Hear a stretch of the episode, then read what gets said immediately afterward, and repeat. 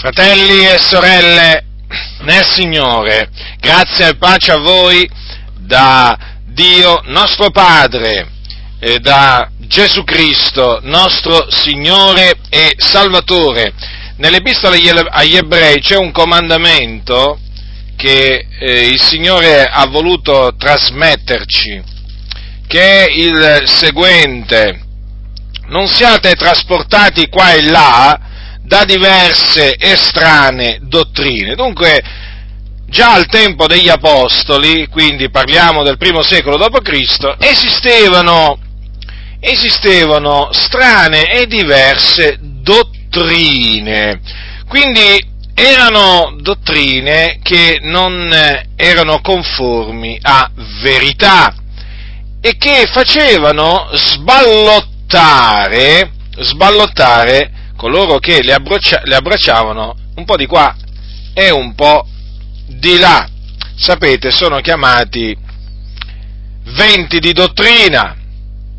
Infatti i ministeri sono stati dati dal Signore affinché, dice, non siamo più dei bambini sballottati e portati qua e là da ogni vento di dottrina, per la frode degli uomini, per l'astuzia loro nelle arti seduttrici dell'errore. Notate, notate questi venti di dottrina a che cosa vengono attribuite? All'astuzia, all'astuzia degli uomini, alla frode degli uomini, che sono esperti in arti seduttrici dell'errore. Pensate, esistono arti seduttrici dell'errore, e dobbiamo dire, riconoscere che in mezzo alle chiese molti sono dati alle arti seduttrici dell'errore, sono proprio, escogitano sempre delle dottrine, delle dottrine strane,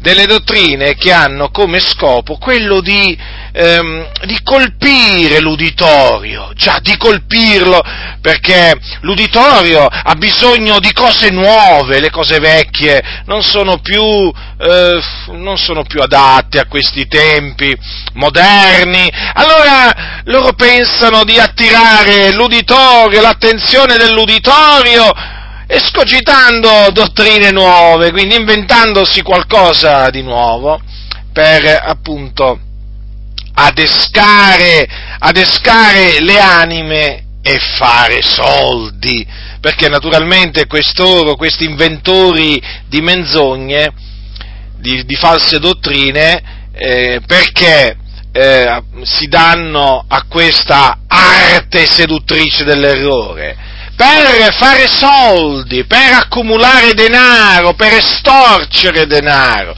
E molti, e molti credono che costoro siano degli unti di Dio, dei servitori di Dio, quando non hanno assolutamente niente dei servitori di Dio, perché questi sono servi di Mammona, loro servono Mammona. E, ed è la, la dimostrazione, la dimostrazione che loro servono Mammona, qual è? Che appunto rifiutano in maniera proprio categorica, proprio sfacciata, di eh, attenersi alla sana dottrina, proprio così, di eh, imitare gli, i santi apostoli, quindi loro si rifiutano di vivere come vivevano gli apostoli, loro si rifiutano di parlare come parlavano gli apostoli, loro, loro si rifiutano di imitare l'esempio che gli apostoli ci hanno lasciato, ma perché loro si credono addirittura superiori agli apostoli, infatti sono portatori di novità, di cose che gli apostoli non insegnavano, anzi, Eh, queste cose vanno proprio contro l'insegnamento degli apostoli, loro sono gonfi, sono pieni di sé, sono superbi, arroganti, per loro Dio è come se non esistesse, loro non considerano che Dio guarda ogni cosa, tutti, ascolta ogni cosa e ascolta tutti, no, per loro Dio è come se non esistesse. Hanno un tale disprezzo verso la parola di Dio che veramente per loro Dio è come se non esistesse. Quanti, appunto, eh, ce ne sono di costoro, sono veramente tanti, fratelli nel Signore, sono veramente tanti. E altrettanto, diciamo, numerose sono le false dottrine che costoro portano a livello universale, badate bene, perché qui parliamo di false dottrine che vengono portate in tutto il mondo, in seno alla Chiesa di Dio. Non è che noi non, noi non pensiamo solamente all'Italia, noi pensiamo a tutto il mondo, alla Chiesa eh, presente in tutto il mondo. E una di queste strane diverse dottrine è quella che dice che noi non dobbiamo pregare Dio per la salvezza delle persone. Qualcuno dirà, ma veramente esist- esistono, esistono predicatori, pastori, cosiddetti pastori, che insegnano, che insegnano una, una, una tale cosa? Sì, esistono, esistono. Esiste dunque questa, questa falsa dottrina, viene insegnata in Italia come anche all'estero, e che eh, sostiene che noi non dobbiamo chiedere a Dio di salvare le persone. Come qualcuno dirà, e allora qui come facciamo? Perché esistono persone perdute, che facciamo? Beh, loro dicono che eh, invece di pregare Dio dobbiamo parlare a Satana. Ma veramente, qualcuno dirà, ma veramente Giacinto, adesso questo, pure questo dobbiamo sentire con le nostre orecchie? Sì, dobbiamo sentire con le nostre orecchie purtroppo pure quest'altra, quest'altra menzogna. Allora loro dicono che in merito alla salvezza delle persone bisogna parlare a Satana, nel senso che bisogna rivolgersi direttamente a Satana e ordinargli di lasciare andare libere le persone che sono eh, sotto la sua potestà e quindi che lo servono. Sì, avete sentito bene, fratelli e sorelle nel Signore. Questa gente, questa gente riprovata quanto alla fede, questi scellerati, questi, questi impostori, insegnano, insegnano proprio questo. Ora, è una falsa dottrina, perché va apertamente contro quello che dice eh, la parola del Signore. Che cosa dice la parola di Dio, infatti? Capitolo dieci dell'Epistola di Paolo ai Romani. Capitolo dieci. Leggerò alcuni versetti, precisamente i primi quattro versetti. Fratelli, qui è Paolo che parla, eh? Paolo, apostolo e dottore dei Gentili. Fratelli, il desiderio del mio cuore e la mia preghiera a Dio per loro è che siano salvati. Poiché io rendo loro testimonianza che hanno zelo per le cose di Dio, ma zelo senza conoscenza, perché ignorando la giustizia di Dio e cercando di stabilire la loro propria, non si sono sottoposti alla giustizia di Dio, poiché il termine della legge è Cristo, per essere giustizia ad ognuno che crede. Ora, come potete chiaramente vedere, l'Apostolo afferma che lui prega Dio, prega Dio a favore di chi? A favore dei giudei disubbidienti, sì, perché qui l'Apostolo Paolo, quando dice per loro, si sta, eh, si sta rivolgendo, o diciamo si sta riferendo agli ebrei disubbidienti, cioè a quegli ebrei di nascita che Eh, rifiutano di credere che Gesù è il Messia. Sono quei giudei che intoppano in Cristo Gesù, o meglio nella parola. Infatti, se voi leggete i versetti precedenti, noterete che egli proprio si riferisce a loro, sta parlando di loro. Infatti, che cosa dice? Eh, che cosa dice lui? Dice, ascoltate attentamente, leggerò dal capitolo nove, dal versetto trenta, che diremo dunque? Diremo che i gentili, i quali non cercavano la giustizia, hanno conseguito la giustizia, ma la giustizia che viene dalla fede, mentre Israele, che cercava la legge della giustizia, non ha conseguito la legge della giustizia. Perché?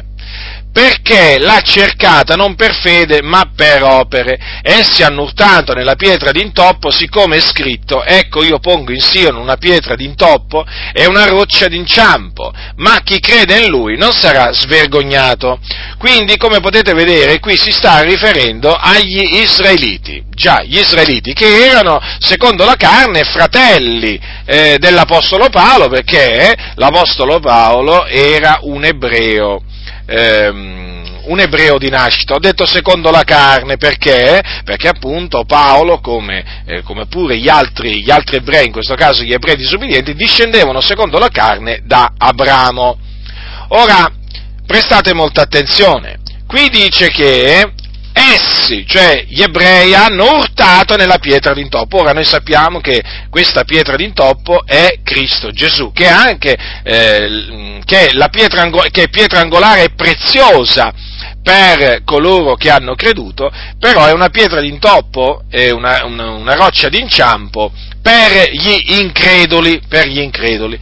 Quindi gli ebrei... Eh, gli ebrei di cui, qui sta, di cui eh, qua Paolo sta parlando sono gli ebrei che, eh, hanno, eh, che intoppano, che intoppano nella, nella parola. Ora, che cosa dice l'Apostolo Paolo di loro? Quindi qui si sta riferendo a dei peccatori, a persone che eh, ancora sono, eh, sta parlando di persone che ancora sono morte nelle loro trasgressioni, sono persone sotto, sotto, la potestà del, sotto la potestà di Satana, persone schiave del peccato, persone sulla via della perdizione, quindi. Perché? Perché appunto rifiutano di credere, non credono che Gesù di Nazareth è il Messia.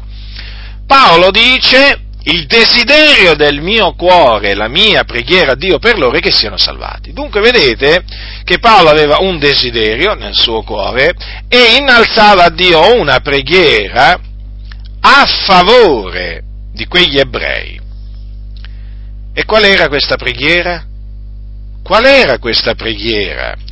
Era questa, che fossero salvati. Dunque Paolo pregava Dio affinché salvasse gli ebrei.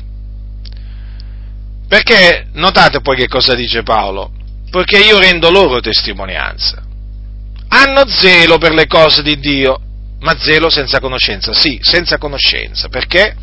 Perché gli ebrei disubbidienti ignorano la giustizia di Dio, non la conoscono. Loro conoscono la giustizia che si basa sulle opere, ma non conoscono la giustizia di Dio che si basa sulla fede. Quindi che cosa fanno gli ebrei disubbidienti? Eh, cer- cercano di stabilire la loro propria giustizia, cioè cercano di autogiustificarsi, cercano di essere giustificati per, opere, per le opere della legge, quindi non si sottopongono alla giustizia di Dio, infatti non ritengono di averne, di averne peraltro bisogno, perché loro ritengono di potersi giustificare, sì, perché ancora oggi gli ebrei ragionano in questa maniera, gli ebrei disubbidienti, perché loro non sanno che il termine della legge è Cristo per essere giustizia ad ognuno che crede. Infatti chiunque crede ehm, in Gesù Cristo viene giustificato, eh, viene giustificato e quindi quegli ebrei che credono in Gesù vengono giustificati da tutte le cose eh, dalle quali non hanno potuto essere giustificati per la legge di Mosè, perché la legge di Mosè non è stata data al popolo affinché il popolo fosse giustificato, ma per dare conoscenza del peccato. Infatti per eh, le opere della legge nessuna carne sarà giustificata. Ora, allora è, fondamenta- è di fondamentale importanza, fratelli, considerare queste parole. Perché? Perché costoro arrivano a dire che nel Nuovo Testamento non c'è un solo passo che mostra che eh, si può pregare o si deve pregare per i peccatori affinché siano salvati. Eccolo il passo. Allora qualcuno dirà: ma allora questi non conoscono le Scritture. Ecco, hai detto bene, hai detto bene, non conoscono le Scritture. Sì, eppure passano per pastori, eppure passano per predicatori, si presentano, eh? si presentano e dicono: io sono il pastore. Addirittura ci sono quelli che non vogliono nemmeno essere chiamati con il nome, vogliono essere chiamati pastore. Avete capito? Sì, sì, perché si offendono pure. Taluni si offendono, taluni di questi cosiddetti pastori si offendono se tu li chiami con il loro nome. Li devi chiamare Pastore Tizio, Caio, Sempronio. Eh sì, perché loro, insomma, loro si ergono sopra il popolo, loro signoreggiano sul popolo. Loro sono persone molto importanti, o meglio, si ritengono molto importanti, ma sono persone piene di sé, orgogliose, arroganti, e quindi costoro arrivano a dire che nel Nuovo Testamento non c'è, non c'è nessuno che abbia pregato il Dio eh, affinché i peccatori fossero salvati. Ma io leggo qua appunto nell'epistola di Paolo ai Santi di Roma che Paolo pregava. Ora, l'Apostolo Paolo pregava per i, i, i, i giudei, i giudei disubbidienti, eh, affinché fossero salvati. Sì. Proprio l'Apostolo Paolo, proprio lui che ci ha detto che era un imitatore di Cristo. Mai dimenticarcelo questo, eh, fratelli nel Signore, eh, lo ha detto l'Apostolo Paolo: siate miei imitatori, come anch'io lo sono di Cristo. Vedete, abbiamo un esempio nell'Apostolo Paolo, sì, un esempio da imitare. E difatti lui diceva ai santi di Filippi: le cose che avete imparate e ricevute, udite da me e vedute in me, fatele, l'Iddio della pace sarà con voi. Ora, quindi l'Apostolo ci ha detto che noi dobbiamo, dobbiamo praticamente fare quello che faceva lui. Che faceva l'Apostolo Paolo? Pregava il Dio per i giudei disubbidienti. Quindi noi dobbiamo pregare Dio, anche noi dobbiamo pregare Dio per i giudei disubbidienti. Sì, qualcuno dirà: e per i gentili invece disubbidienti, cioè per quelli, per quelli che non credono ancora? Certo, anche per loro, è ovvio, perché c'è un'esortazione appunto a pregare per tutti gli uomini, a cui appunto fra poco passerò. Allora, fratelli nel Signore, avete compreso? Avete compreso chi sono costoro che vi dicono queste cose? È gente che non conosce le scritture, è gente che non conosce le scritture e pretende, e pretende di ammaestrare i credenti. Eh? Di tanto in tanto si presentano con le loro cosiddette perle di saggezza che non sono altro che spazzatura.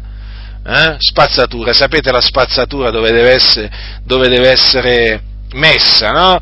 Eh, lo sapete benissimo, eh, la spazzatura, fratelli nel Signore, non va ingerita, perché è pericolosa, capite? Mm, questa, eh, queste cosiddette perle di saggezza di questi impostori sono spazzatura, non assimilatele, non assimilate questa loro spazzatura, perché fa molto male quella spazzatura, eh, intossica, proprio vi, vi, intoss- vi intossichereste. Dentro di voi veramente entrerebbe, entrerebbero sostanze, parlo spiritualmente parlando, pericolosissime, perché vedete, le false, le false dottrine, le false dottrine sono pericolose, sono pericolose.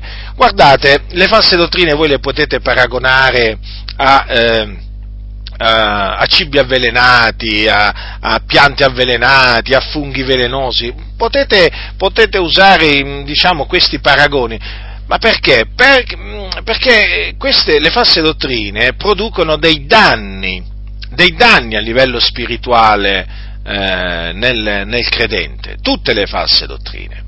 Allora, eh, bisogna imitare l'Apostolo Paolo.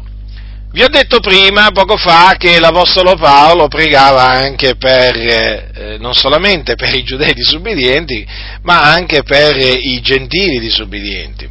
In base a che cosa lo diciamo questo? In base all'esortazione che l'Apostolo Paolo ha, detto a, a, ha fatto a Timoteo nella sua, nella sua prima epistola. Ascoltate, eh?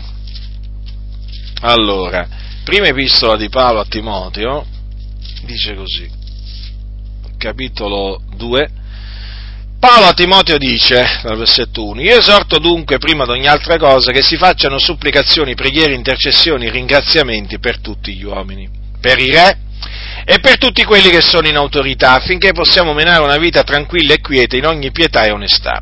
Questo è buono e accettevole nel cospetto di Dio, nostro Salvatore, il quale vuole che tutti gli uomini siano salvati e vengano alla conoscenza della verità. Poiché è un solo Dio ed anche un solo mediatore fra Dio e gli uomini, Cristo Gesù uomo, il quale diede se stesso qual prezzo di riscatto per tutti, fatto che doveva essere attestato a suo tempo, e per attestare il quale io fui costituito banditore ed apostolo.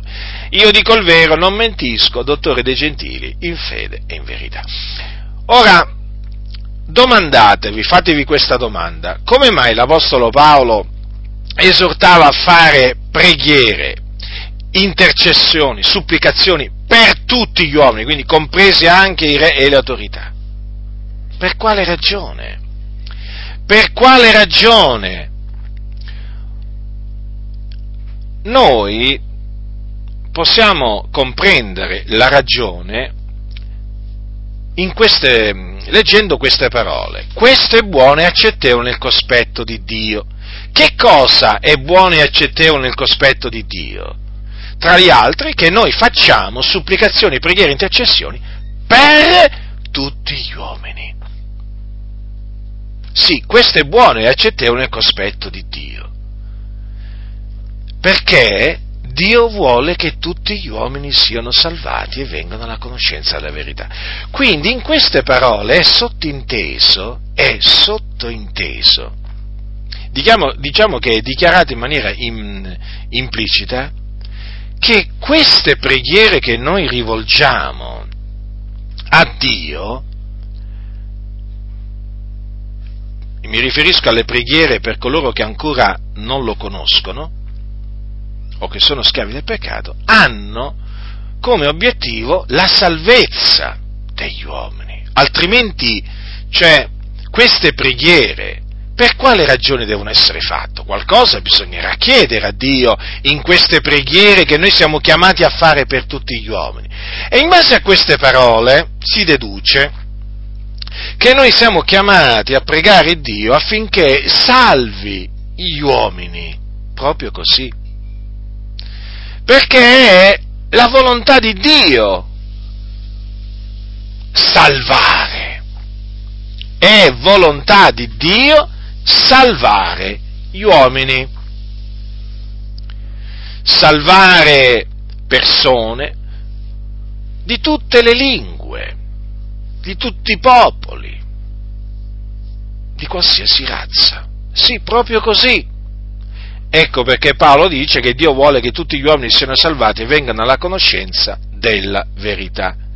Questo non significa che è il volere di Dio salvare tutti singolarmente, nel senso la totalità degli abitanti che sono sulla faccia della terra. No, non è assolutamente così, perché altrimenti dovremmo dire che eh, è la volontà di Dio che eh, sia salvato l'anticristo, quando noi sappiamo che l'anticristo, che peraltro deve ancora venire, l'anticristo deve andare in perdizione perché è il figliuolo della perdizione, l'anticristo. Quindi per lui ehm, È del, tutto, è del tutto inutile pregare Dio affinché lo salvi, questo lo sappiamo, deve andare in perdizione. Ecco perché queste parole dell'Apostolo Paolo a Timoteo bisogna intenderle nella maniera eh, che vi ho esposto prima. Lo stesso discorso naturalmente eh, si può fare riguardo, eh, riguardo agli altri vasi di ira preparati per la perdizione, perché l'anticristo è, è solamente uno dei vasi di ira preparati per la perdizione. Ma eh, qui mi voglio appunto concentrare su, questo, su questa cosa, cioè Dio vuole salvare gli uomini. Allora, noi che cosa dobbiamo fare? Ora, dobbiamo naturalmente annunziare, certo, l'Evangelo agli uomini, ma dobbiamo anche pregare per gli uomini affinché il Dio li salvi. Vi ho detto prima che non è che è volontà di Dio salvare tutti, tutti, tutti, tutti, in questo senso, eh? La totalità proprio di tutti coloro che non lo conoscono. Eh, perché noi sappiamo che Dio fa misericordia a chi vuole Lui, come anche indura a chi vuole Lui. La salvezza dipende da Dio non dipende, non dipende né da chi evangelizza e nemmeno da chi viene evangelizzato. La salvezza dipende da Dio. Ecco perché è scritto, ecco perché Paolo dice ai santi, ai santi di, di Roma che non dipende dunque né da chi corre e né da chi vuole, ma da Dio che fa misericordia. Ricordatevele sempre queste parole, fratelli, perché sono di fondamentale importanza per capire sempre che dietro la salvezza delle persone c'è la volontà di Dio. Lo ripeto, non dipende dunque né da chi vuole né da chi corre, ma da Dio che fa misericordia. Perché? Perché Dio ha detto: io farò grazia a chi vorrò far grazia, avrò pietà di chi vorrò avere pietà.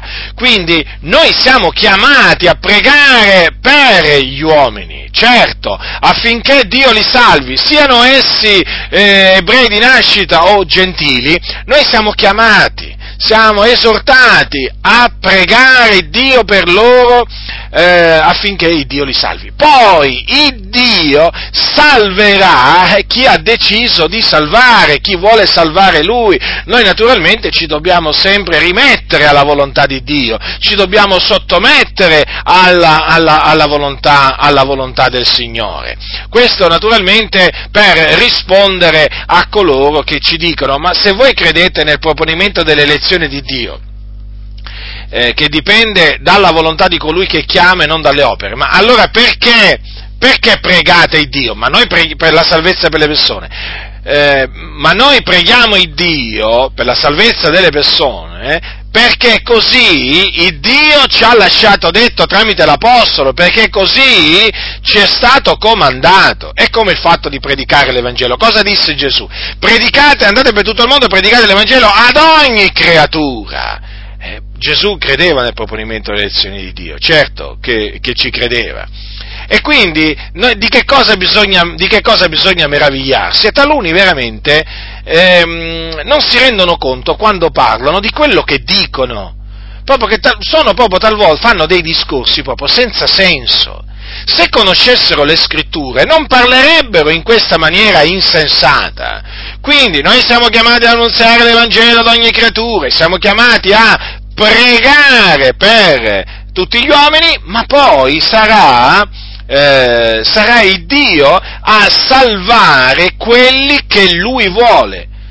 E chi sono quelli che Lui vuole salvare? Sono quelli che Lui ha eletto a salvezza in Cristo prima della fondazione del mondo, i cui nomi Lui ha scritto nel libro della vita fin dalla fondazione del mondo. Ecco chi sono. Sono coloro che Lui ha ordinato a vita eterna, che dunque nel momento, nel, nel tempo da Lui stabilito, Eh, saranno da Lui messi in grado di credere. Dio concederà loro il ravvedimento e li eh, metterà in grado di credere, quindi di partecipare alla sorte dei santi nella luce. È un concetto semplice, fratelli nel Signore, ma per alcuni è impossibile da capire. È così semplice da capire questo, eh? ma eh, in effetti alcuni si rifiutano, si, eh, si rifiutano Eh, di, di capirlo, perché non vogliono accettare il proponimento dell'elezione, dell'elezione di Dio. Quindi, per tornare al, eh, diciamo, al discorso del pregare per tutti gli uomini finché siano salvati, eh, noi dobbiamo sempre considerare questo, che quando preghiamo il Dio, noi naturalmente non sappiamo chi sono coloro Eh, che il Dio ha ordinato a vita eterna. Noi non sappiamo chi sono coloro che Dio ha eletto fin dal principio a salvezza, non lo sappiamo, ma sappiamo questo, che se chiediamo a Dio qualche cosa secondo la sua volontà in merito a qualcuno, il Dio ci esaudirà. Quindi nel momento in cui noi pregheremo il Dio di salvare una persona che Lui ha deciso di salvare, che vuole salvare, il Signore la salverà quella persona. Infatti, per quello vi dicevo prima, eh, sarà del tutto inutile a suo tempo per la Chiesa pregare per l'anticristo. La Chiesa, quando si, sarà manifestato l'Anticristo, potrà mettersi a pregare, a digiunare nel cospetto di Dio per la salvezza eh, dell'Anticristo. Il Signore eh, non esaudirà la Chiesa, no? Perché? Perché Dio ha decretato la fine che deve fare quell'uomo. Il Dio non vuole salvare l'Anticristo. Infatti l'Anticristo è chiamato il figliol della perdizione, l'uomo del peccato, che deve andare in perdizione. Ma se noi chiediamo a Dio ehm, di, di salvare una persona che invece il Signore ha decretato di salvare, il Signore quella persona la salverà, siatene certi. Questa è la confidenza che abbiamo in Lui, dice Giovanni, che se domandiamo qualcosa secondo la Sua volontà, Egli ci esaudisce, e se sappiamo che Egli ci esaudisce, in quel che Gli chiediamo, noi sappiamo di avere le cose che Gli abbiamo domandato. Vedete, fratelli del Signore, perché vi ho parlato in questa maniera? Eh, per farvi capire, eh, anche citando queste parole dell'Apostolo Giovanni, che quelle parole eh, di, eh, di Paolo a Timoteo, che Dio vuole che tutti gli uomini siano salvati e vengano alla conoscenza della verità, non possono avere il, eh, il senso che gli danno alcuni, cioè che Dio vuole salvare proprio tutti gli abitanti sulla faccia della terra, che ancora non lo conoscono. Capito? Non può avere quel significato. Perché? Perché eh, eh, se, se fosse così, ma il Signore salverebbe tutti quanti. C'è qualche cosa di troppo difficile per il Signore? Eh? Allora, per farvi capire, mettiamola in questa maniera, così lo comprendete, lo comprendete meglio il concetto che, vi vo- che, che, voglio, che voglio trasmettervi. Ora, nella Sacra, nella Sacra Scrittura c'è scritto che se due di voi, Gesù disse, se due di voi sulla terra s'accordano a domandare una cosa qualsiasi, quella sarà loro concessa al, eh, dal Padre mio che è nei cieli. Allora, poniamo, poniamo il caso che io, assieme ad altri due, frate, due di voi, due fratelli, eh, eh, ci accordiamo a chiedere la salvezza, la salvezza di tutto il mondo. Attenzione, la, per salvezza di tutto il mondo intendo dire la salvezza di tutti gli abitanti che sono sulla faccia della terra e che sono sotto la potestà di Satana. Ora, in base alle parole di Gesù, noi dovremmo ottenere quello che, ehm, quello che eh, chiediamo. E certo, se quelle parole di Paolo a Timoteo le intendiamo come inte- le intendono taluni, il Signore dovrebbe esaudire la nostra preghiera e salvare tutti. Sì, ma proprio tutti, tutti, tutti, tutti, tutti, cioè non rimarrebbe nemmeno un perduto, nemmeno un peccatore sulla faccia della terra, perché Dio esaudirebbe quella preghiera, sarebbe proprio obbligato a, eh, a esaudirla. Qui, fratelli, o è bianco o è nero, non esiste il grigio. Cosa vi voglio dire? Cioè, eh, la Sacra Scrittura eh, eh, spiega la Sacra Scrittura, la Scrittura non annulla la Sacra Scrittura. Io lo ripeto sempre questo. Allora, fratelli del Signore, questa è la confidenza che abbiamo in Lui, che se domandiamo qualcosa secondo la Sua volontà, Egli ci esaudisce. Ora, se fosse la volontà di Dio di salvare, ma proprio tutti gli abitanti sulla faccia della terra, ma il Signore già, il Signore già avrebbe esaudito, già avrebbe esaudito questa preghiera. Allora, perché non esaudisce una tale preghiera? Appunto, perché non è la Sua volontà esaudi, eh, salvare tutti eh, gli abitanti della faccia, sulla faccia della terra che non sono ancora salvati. Eh no, fratelli, perché altrimenti questo andrebbe a contrastare delle parti della Scrittura, come quella che dice che appunto esistono dei vasi di ira preparati per la perdizione. Esistono. E appunto proprio perché sono stati destinati alla perdizione, il Signore non li vuole salvare. Spero che eh, abbiate compreso questo concetto, che è di fondamentale importanza, perché taluni, quando, de- quando diciamo, contrastano il proponimento dell'elezione di Dio, fanno proprio questi ragionamenti, e allora bisogna rispondergli, bisogna rispondergli appunto eh, facendogli questi esempi eh, basati sulla Sacra Scrittura. Allora, come mai il Signore non ha ancora salvato tutti gli uomini che sono sulla faccia della terra, se è la Sua volontà eh, di salvarli? Chi può resistere alla Sua volontà? C'è qualche cosa che il Signore non può fare? Eh? C'è qualche cosa? Ma per il Signore, riflettete, salvare una persona, salvarne un miliardo, ma vi sembra che, diciamo, ci sia differenza? Eh? Salvare un, sei persone e salvare sei miliardi di persone. Io veramente vi invito a guardare le cose per un momento dal punto di vista di Dio. C'è una differenza? È troppo difficile per il Signore salvare sei miliardi di persone? Vi faccio questa domanda così, eh? Non credo che sia troppo difficile, non credo che, nemmeno che sia impossibile per Dio, perché non v'è niente di impossibile per Dio. Allora, perché Dio non salva tutti? Benché vengono innalzate preghiere a Dio da, tutta, da, da, da tutte, diciamo, da tutte le nazioni, no? Da credenti che abitano sulla faccia della terra, per tutti gli uomini, affinché siano, siano salvati. Perché? Ecco, ecco per questa ragione, fratelli, perché? Perché il Signore ha decretato di salvare solo alcune persone e non tutti, e non tutti, ecco perché la Scrittura parla eh, di quegli abitanti, sulla, eh, di quei nomi degli abitanti eh, sulla faccia della terra, i cui nomi non sono scritti nel libro della vita fin dalla fondazione del mondo, e già, non sono scritti nel libro della vita, quindi non possono essere salvati. È così difficile questo concetto da capire, ma è così difficile, ma noi ci sentiamo così liberi quando, quando annunziamo l'Evangelo, e anche così tranquilli quando annunziamo l'Evangelo agli uomini, quando sia essi che, che siano giudei, gentili, e sia quando preghiamo per gli uomini, eh, per la loro salvezza, siano essi giudei che gentili, ma perché sappiamo che eh, quelli che il Signore ha ordinato a vita eterna, poi Lui li salverà. Perciò noi, noi preghiamo, certamente preghiamo per, per tutti, poi il Signore farà grazia a chi Lui vuole fare grazia. E fratelli nel Signore, ma veramente quando mh, si, eh, si pensa in questa maniera, ma poi veramente si vive una vita tranquilla, si vive una vita tranquilla. Oggi purtroppo molti fanno dipendere la salvezza delle persone addirittura da colui che evangelizza.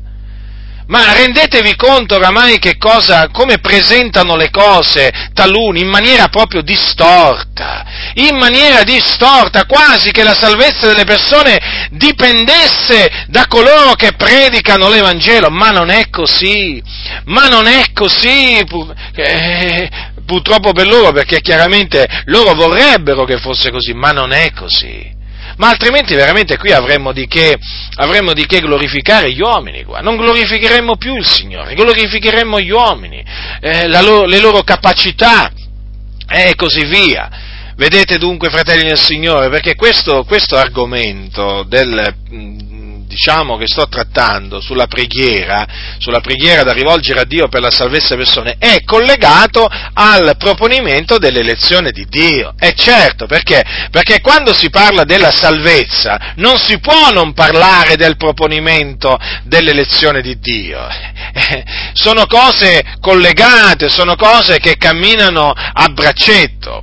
Quindi vedete come il discorso del pregare Dio per la salvezza degli uomini si va a integrare perfettamente nel proponimento dell'elezione di Dio, si integra perfettamente. Esattamente, fratello Signore, perché la somma della tua parola è verità, la Scrittura conferma la Scrittura, ed è una cosa meravigliosa constatare ogni volta questa, ehm, questa armonia, questa armonia che esiste, ehm, che, questa armonia che possiede la Sacra Scrittura, ma veramente è una cosa Eh, è una cosa meravigliosa. Quando tu contempli eh, la parola, la parola del Signore, quando tu la mediti, non puoi che riscontrare veramente meraviglie dopo meraviglie. Sì, è proprio così, è proprio così.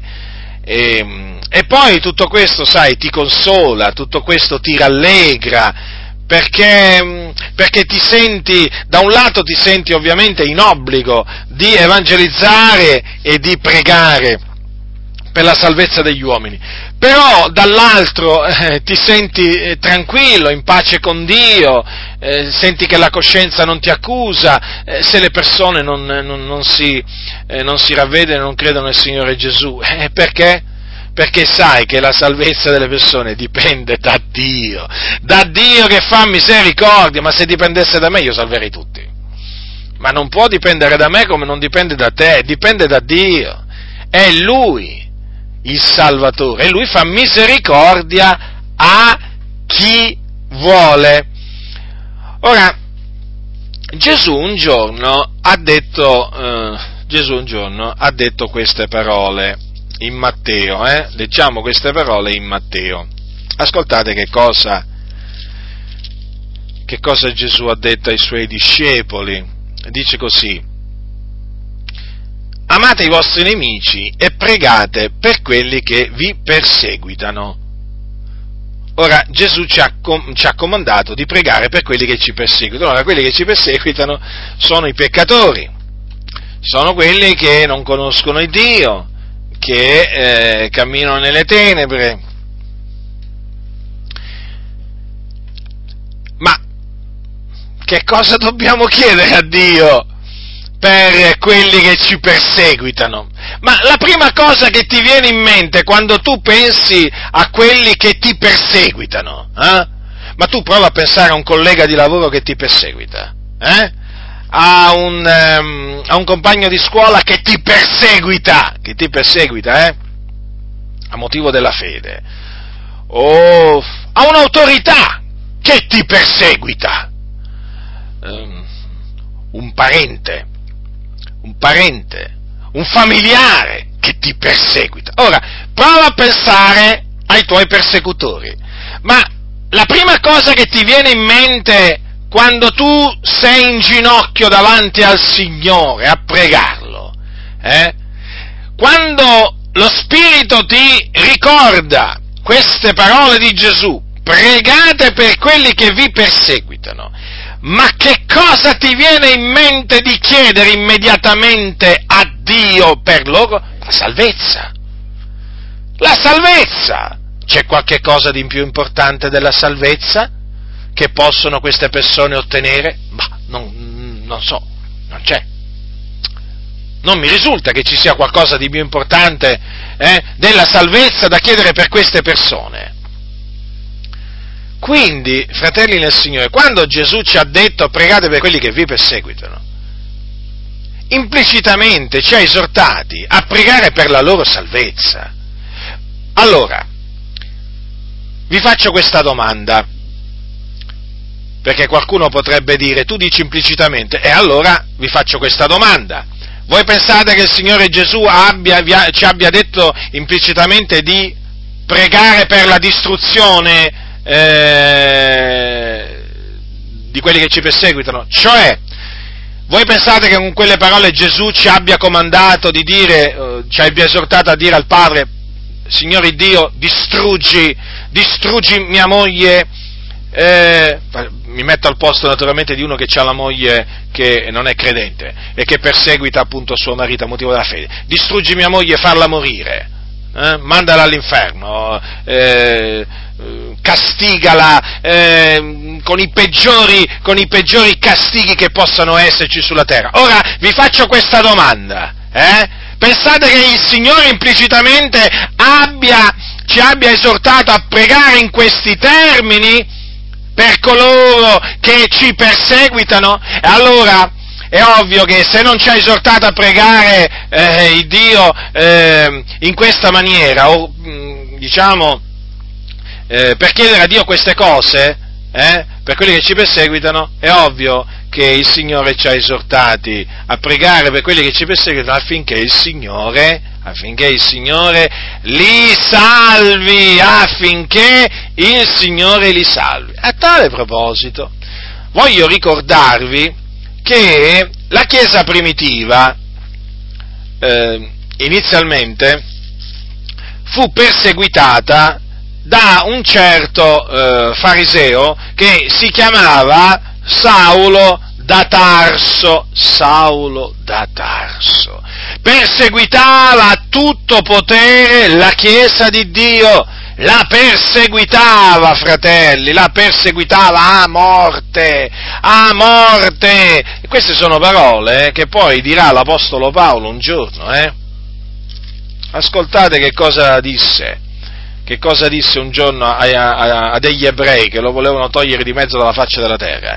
Dice perseguitai a morte questa via, legando e mettendo in prigione uomini e donne. Ora, Saulo in quel tempo perseguitava a morte i santi. Ora, vi faccio questa domanda. Voi sapete che gli apostoli del Signore e del Signore ricevettero, prima che Gesù eh, fosse assunto in cielo, questo comandamento. Andate dunque, ammaestrate tutti i popoli, battezzandoli nel nome del Padre, del Figliolo e dello Spirito Santo, insegnando loro ad osservare tutte quante le cose che vi ho comandate. Allora, noi diamo per certo che gli apostoli del Signore insegnavano ai santi anche a pregare per quelli che li perseguitavano, perché vedete, qui c'è scritto che Gesù disse loro, insegnando loro ad osservare tutte quante le cose che vi ho comandate. Quindi tra gli insegnamenti c'era pure questo. Quindi io sono persuaso che la Chiesa primitiva, in base all'ammaestramento che ricevevano dagli apostoli, pregavano per i loro persecutori, per i loro persecutori, mica c'era solo Saulo da Tarso, eh? Ce n'erano di persecutori. Saulo, eh, diciamo, era quello che si contraddistingueva eh, tra i suoi connazionali, per il suo zelo eh, nel perseguitare quelli, appunto, della nuova via, così erano chiamati anche, eh? Ma ce n'erano altri di persecutori. La Chiesa, dunque, fu ammaestrata dai santi apostoli a pregare per quelli che li perseguitavano. E che cosa volete che chiedevano a Dio per i loro persecutori? La salvezza! La salvezza! Era sì o no il desiderio di quei santi che i loro persecutori fossero salvati? È certo che era il loro desiderio, perché il desiderio dei giusti è il bene soltanto. Noi non desideriamo il male dei nostri nemici, noi non desideriamo il male dei nostri persecutori, noi desideriamo il bene, e il sommo bene è la salvezza. Quindi, fratelli del Signore, la Chiesa primitiva pregava per quelli che, eh, quelli che erano appunto i suoi persecutori, tra cui c'era anche questo uomo fariseo, eh, fariseo perché faceva parte della setta dei farisei, che si chiamava Saulo da Tarso, e il Signore un giorno salvò Saulo da Tarso. Ma perché il Signore sa- salvò Saulo da Tarso?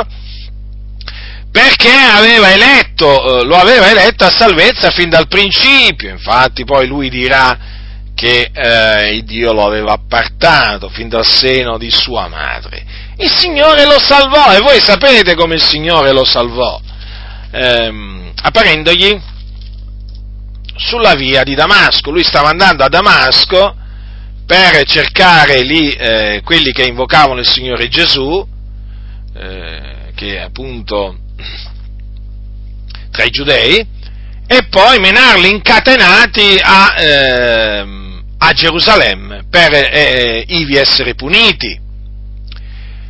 Ed ecco che mentre andava a Damasco, dice Paolo, dice la Scrittura, mentre era in cammino, avvenne che avvicinandosi a Damasco, di subito una luce dal cielo gli sfolgorò d'intorno, ed essendo caduto in terra udì una voce che gli diceva: Saulo, Saulo, perché mi perseguiti?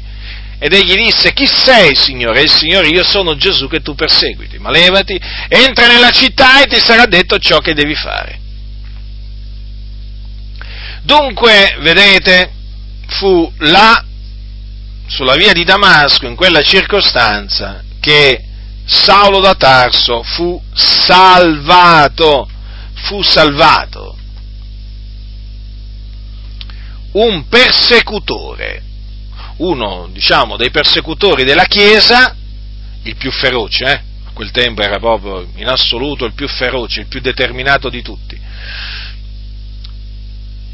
Uno dei persecutori della Chiesa che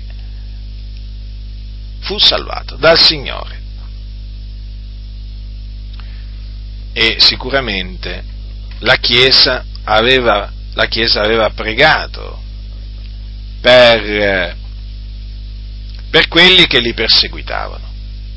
E vedete che il Signore salvò Saulo, perché poi il Signore, è chiaro, ve lo ripeto, salva chi vuole Lui.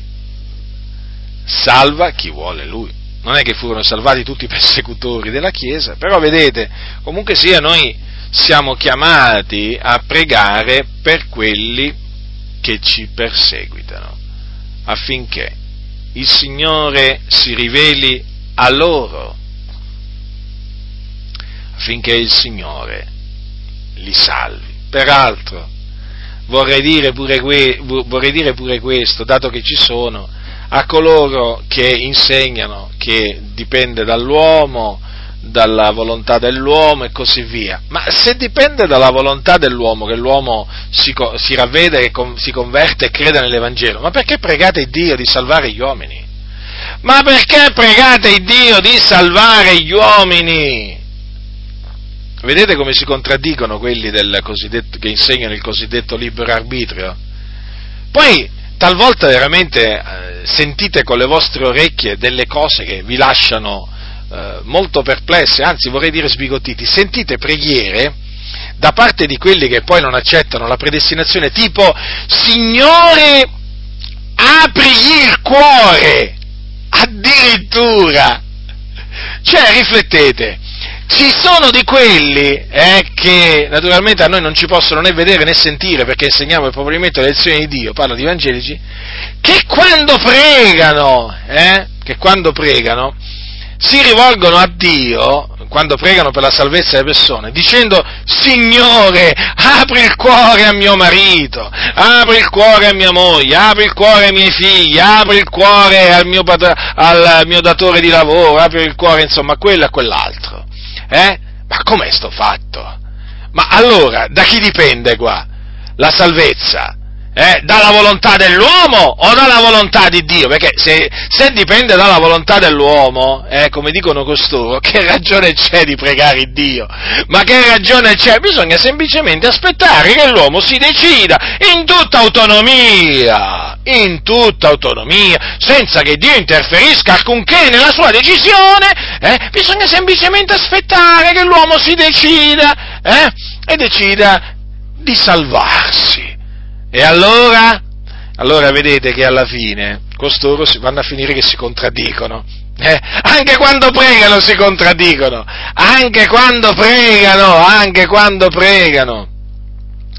Eh, o altrimenti, o altrimenti taluni li sentite dire: Signore, se tu vuoi, salvali. Addirittura, pure questo bisogna sentire da quelli del cosiddetto libero arbitrio. Come se tu vuoi?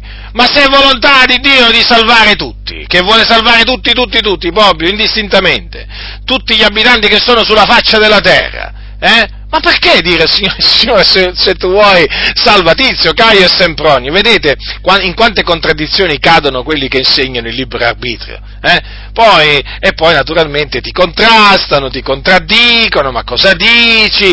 Tu, eh, tu insegni un'eresia, eh, fai passare Dio per un Dio, per un Dio ingiusto. Ma non è così, ma non è così, leggete le Sacre Scritture. Leggete le Sacre Scritture, fratelli, eh? Prendetevi del tempo, cominciate a investigare le Sacre Scritture, a pregare intensamente il Dio, mm? E poi vedrete, e poi e accompagnate anche tutto ciò con, eh, con una, una profonda riflessione, eh, diciamo, degli eventi della vostra vita, eh? In particolare gli eventi eh, prima della vostra conversione. Ecco, mettete poi tutto, tutto insieme. Tutto insieme, eh, collegate poi tutte le cose insieme, le Sacre Scritture con quello che vi è avvenuto prima di convertirvi, eh, cercate di ricordarvi i più particolari possibili, eh, e poi vi renderete conto che il proponimento dell'elezione di Dio non è un'eresia, eh, non è una falsa dottrina come vi è stata insegnata, ma fa parte di tutto il consiglio di Dio. Eh. Purtroppo vi è stato vi è stato, vi è stato nascosto. Io lo capisco questo, perché chiaramente anch'io eh, sono, quando mi sono convertito sono cresciuto eh, in un ambiente in un ambiente in cui il proponimento dell'elezione di Dio proprio, cioè, non, non sapevamo nemmeno cosa fosse, cioè non sapevamo che esistesse qualcosa che si chiamava proponimento dell'elezione di Dio, perché anche lì si annunziava il libero arbitrio. E allora, voglio dire, io all'inizio era all'oscuro di tutto ciò, però nel momento in cui ho cominciato a pregare il Signore, ho cominciato a investigare le Scritture, mi sono reso conto che il proponimento dell'elezione di Dio era nella Bibbia, quindi non ho potuto da quel momento più ignorarlo e non ho potuto, eh, non ho potuto fare finta, non ho potuto fare finta di niente. E naturalmente tutto questo ha giovato molto alla mia crescita, alla mia crescita eh, spirituale. Quindi io da un lato comprendo anche, eh, diciamo, taluni fratelli, eh, taluni fratelli, perché sapete, quando si è nell'ignoranza, si è nell'ignoranza, cioè quando tu sei nell'ignoranza quella cosa non la conosci. Badate bene, badate bene che questo, questa ignoranza però, sapete, cioè eh, fino a quando si tratta dell'ignoranza di un neonato, cioè di uno appena convertito, è chiaro che lì ancora ancora tu la comprendi, però quando si tratta di una ignoranza proprio eh, radicata, cercata, voluta, eh, promossa, elogiata, celebrata, beh allora lì veramente, allora lì non, non puoi più, non puoi più dire ti capisco, ma che ti capisco? Cioè, una volta che tu spieghi a qualcuno il proponimento dell'elezione di Dio, glielo fai conoscere e questo ti ribatte, no, è un'eresia, no, non vuol dire così quello che leggi, beh allora lì questo va, va, va veramente ammonito. Però ci sono fratelli, in effetti, che eh, ignorano il proponimento dell'elezione di Dio e quando ne hanno sentito parlare si sono messi a investigare le Scritture per vedere come stavano le cose e in effetti hanno riconosciuto che le cose stanno così come stanno scritte e le hanno accettate. Per cui bisogna anche sempre distinguere, perché ci sono alcuni che eh, ignoranti sono e ignoranti vogliono rimanere, ci sono altri che ignoranti sono però poi... però poi eh, escono, dal, escono, escono dall'ignoranza perché, ehm, perché si abbassano, si sottomettono, si sottomettono a Dio e riconoscono, e riconoscono la verità.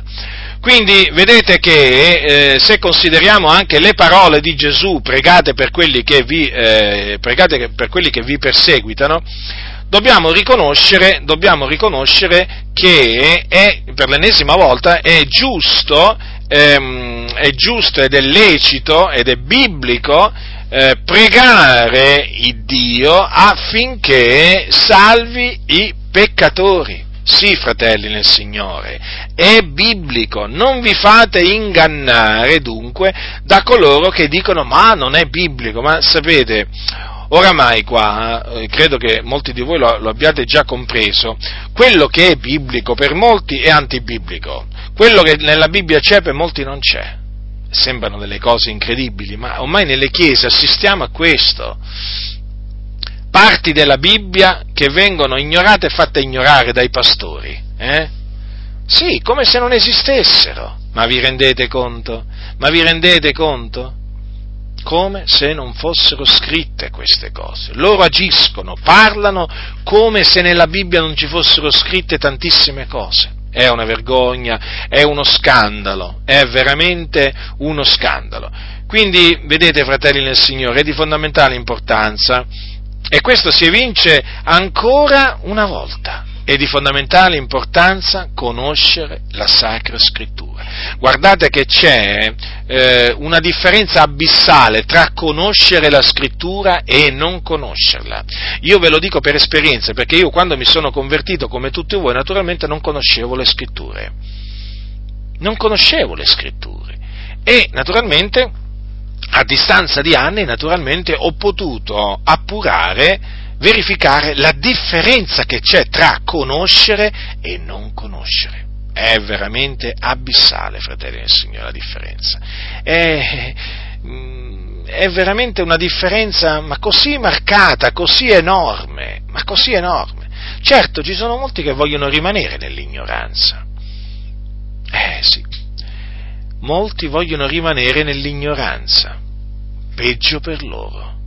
Peggio per loro. Vedete, Paolo diceva, eh, voglio che sappiate, non voglio che ignoriate, Hm? Ma veramente molti vogliono ignorare quello che sta scritto, non vogliono sapere quello che sta scritto, sono dei ribelli, dei ribelli fra i ribelli.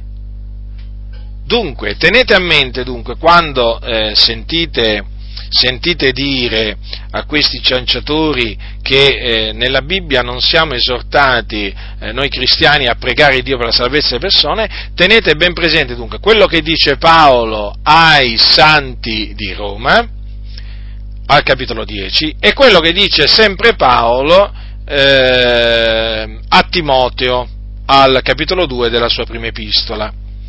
E oltre a ciò eh, tenete bene a mente quello che ha detto Gesù a queste parole di Gesù: pregate per quelli che vi perseguitano. Tenetele bene a mente, così eh, avrete di che rispondere a costoro eh, per turargli la bocca. Sì, per turargli la bocca, perché a costoro va turata la bocca.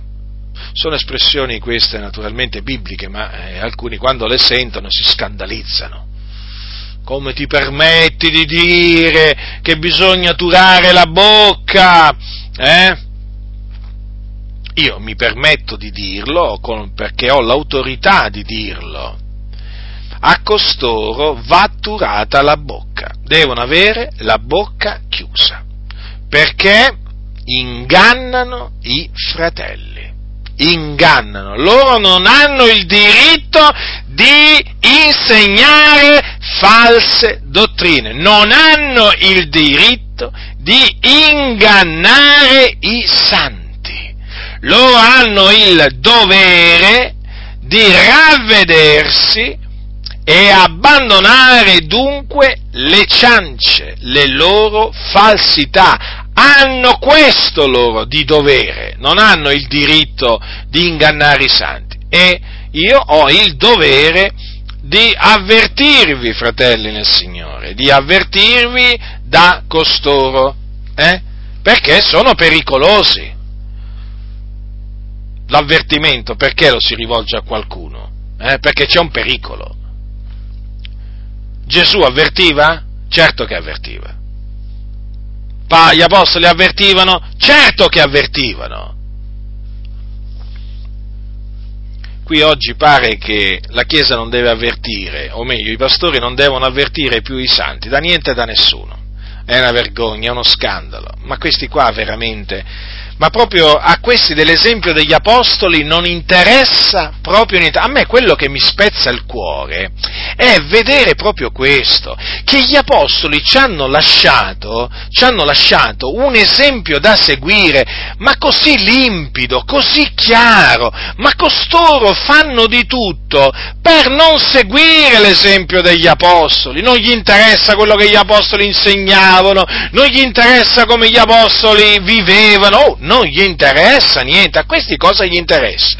Gli interessano i soldi, i soldi, la fama, il potere, gli interessa costruire me- mega, mega locali di culto, grandi locali di culto, cattedrali. A questo, a costoro interessa questo, gli interessa avere belle macchine, vestiti lussuosi ehm, e così via. Ma per il resto non gli interessa niente.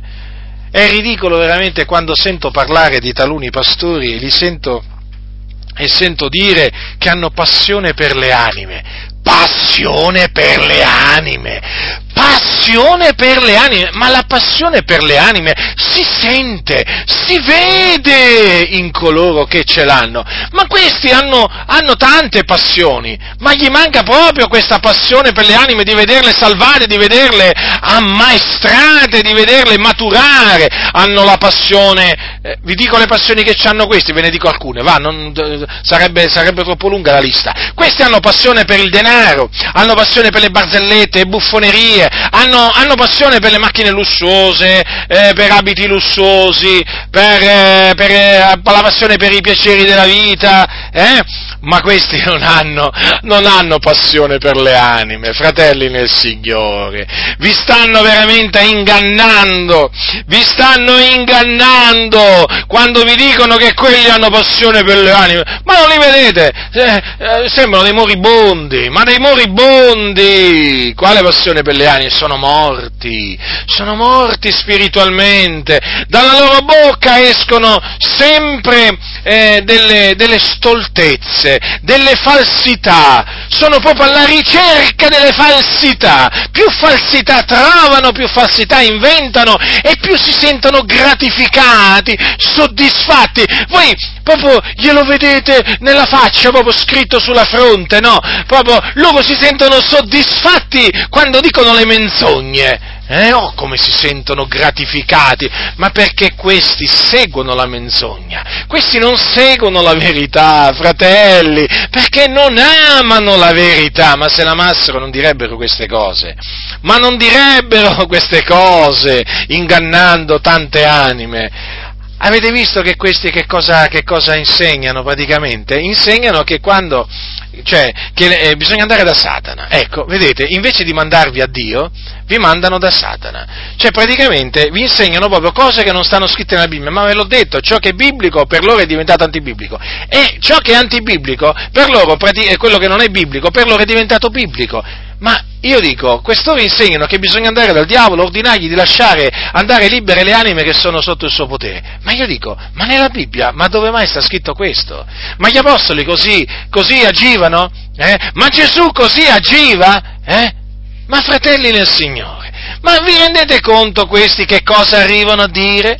Ma vi rendete conto che cosa arrivano a dire costoro? Peraltro, costoro, quando poi si presentano, diciamo come dicono loro, da Satana, cominciano a ordinargli eh, di lasciare andare libere le anime, eh, cominciano a anche a usare epiteti ingiuriosi nei confronti di Satana. Sì, molti di loro lo prendono in giro, eh? Gli affibbiano veramente dei soprannomi che la Bibbia appunto non ha, non contiene, eh, e mostrano in questo caso naturalmente di disprezzare l'autorità. Ma fratelli del Signore, ma da questa gente scel- che sono questa gente scellerata, ma che cosa vi potete aspettare?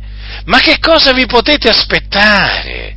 E dunque guardate che cosa sono arrivati a insegnare. Ah, tu devi andare da Satana, gli devi dire, io ti ordino, lascia andare mia moglie, lascia andare mio marito, lascia andare mia figlia. Ma cose veramente, ma cose, cose assurde, cose assurde.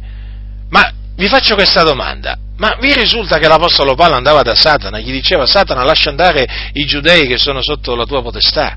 Eh? Ma vi risulta questo? A me non risulta. E quindi io, quello che dicono di fare costoro, non lo faccio. Io seguo quello che faceva l'Apostolo Paolo. Che faceva l'Apostolo Paolo? Pregava il Dio. Pregava il Dio per i peccatori affinché fossero salvati. E quindi è, gi- è giusto andare da Dio, piegare le ginocchia davanti all'Iddio vivente e vero e implorarlo affinché veramente abbia misericordia dei peccatori, affinché eh, egli li salvi. E in questo naturalmente poi, facendo questo, ci si sottomette alla volontà di Dio, alla sua sovranità, appunto, perché si riconosce poi che il Dio ha il potere di salvare e che salva quelli che vuole Lui. Quindi state molto attenti, fratelli del Signore, perché qui oramai, oramai i propagatori di menzogne si moltiplicano, eh, si moltiplicano proprio. A livello mondiale stiamo assistendo a un proliferare di falsi dottori, di cianciatori, ribelli, seduttori di menti che è impressionante. Certo, è anche vero che eh, la popolazione, la popolazione sulla faccia della terra ha raggiunto oramai una, una, un numero che non avevamo mai raggiunto prima. Ma tuttavia noi dobbiamo stare molto attenti, eh, fratelli del Signore, dobbiamo stare molto attenti a non permettere a eh, queste ciance di penetrare in mezzo alla Chiesa e nel momento in cui dovessero penetrare distruggerle subito, distruggerle subito, senza indugiare, levarsi, levarsi subito in favore della verità, in favore della verità, levarsi subito, fratelli del Signore, senza indugiare, dice una menzogna subito, bisogna annullare, an- distruggerla quella, quella menzogna, bisogna farlo, fratelli del Signore, perché? Perché un po' di lievito fa lievitare tutta la pasta. Ricordatevi, non c'è bisogno di tanto lievito per far lievitare tutta la pasta, basta un po' di lievito. Quindi vi esorto a guardarvi da, da, da coloro che insegnano questa Questa, questa, questa falsa dottrina, no? Secondo la quale eh, noi non dobbiamo chiedere a Dio, eh, non dobbiamo pregare Dio di salvare le persone. Eh. Vi esorto veramente eh, a guardarvi da questa, da questa falsa dottrina, che è il lievito malvagio, e da tutti coloro che la propagano.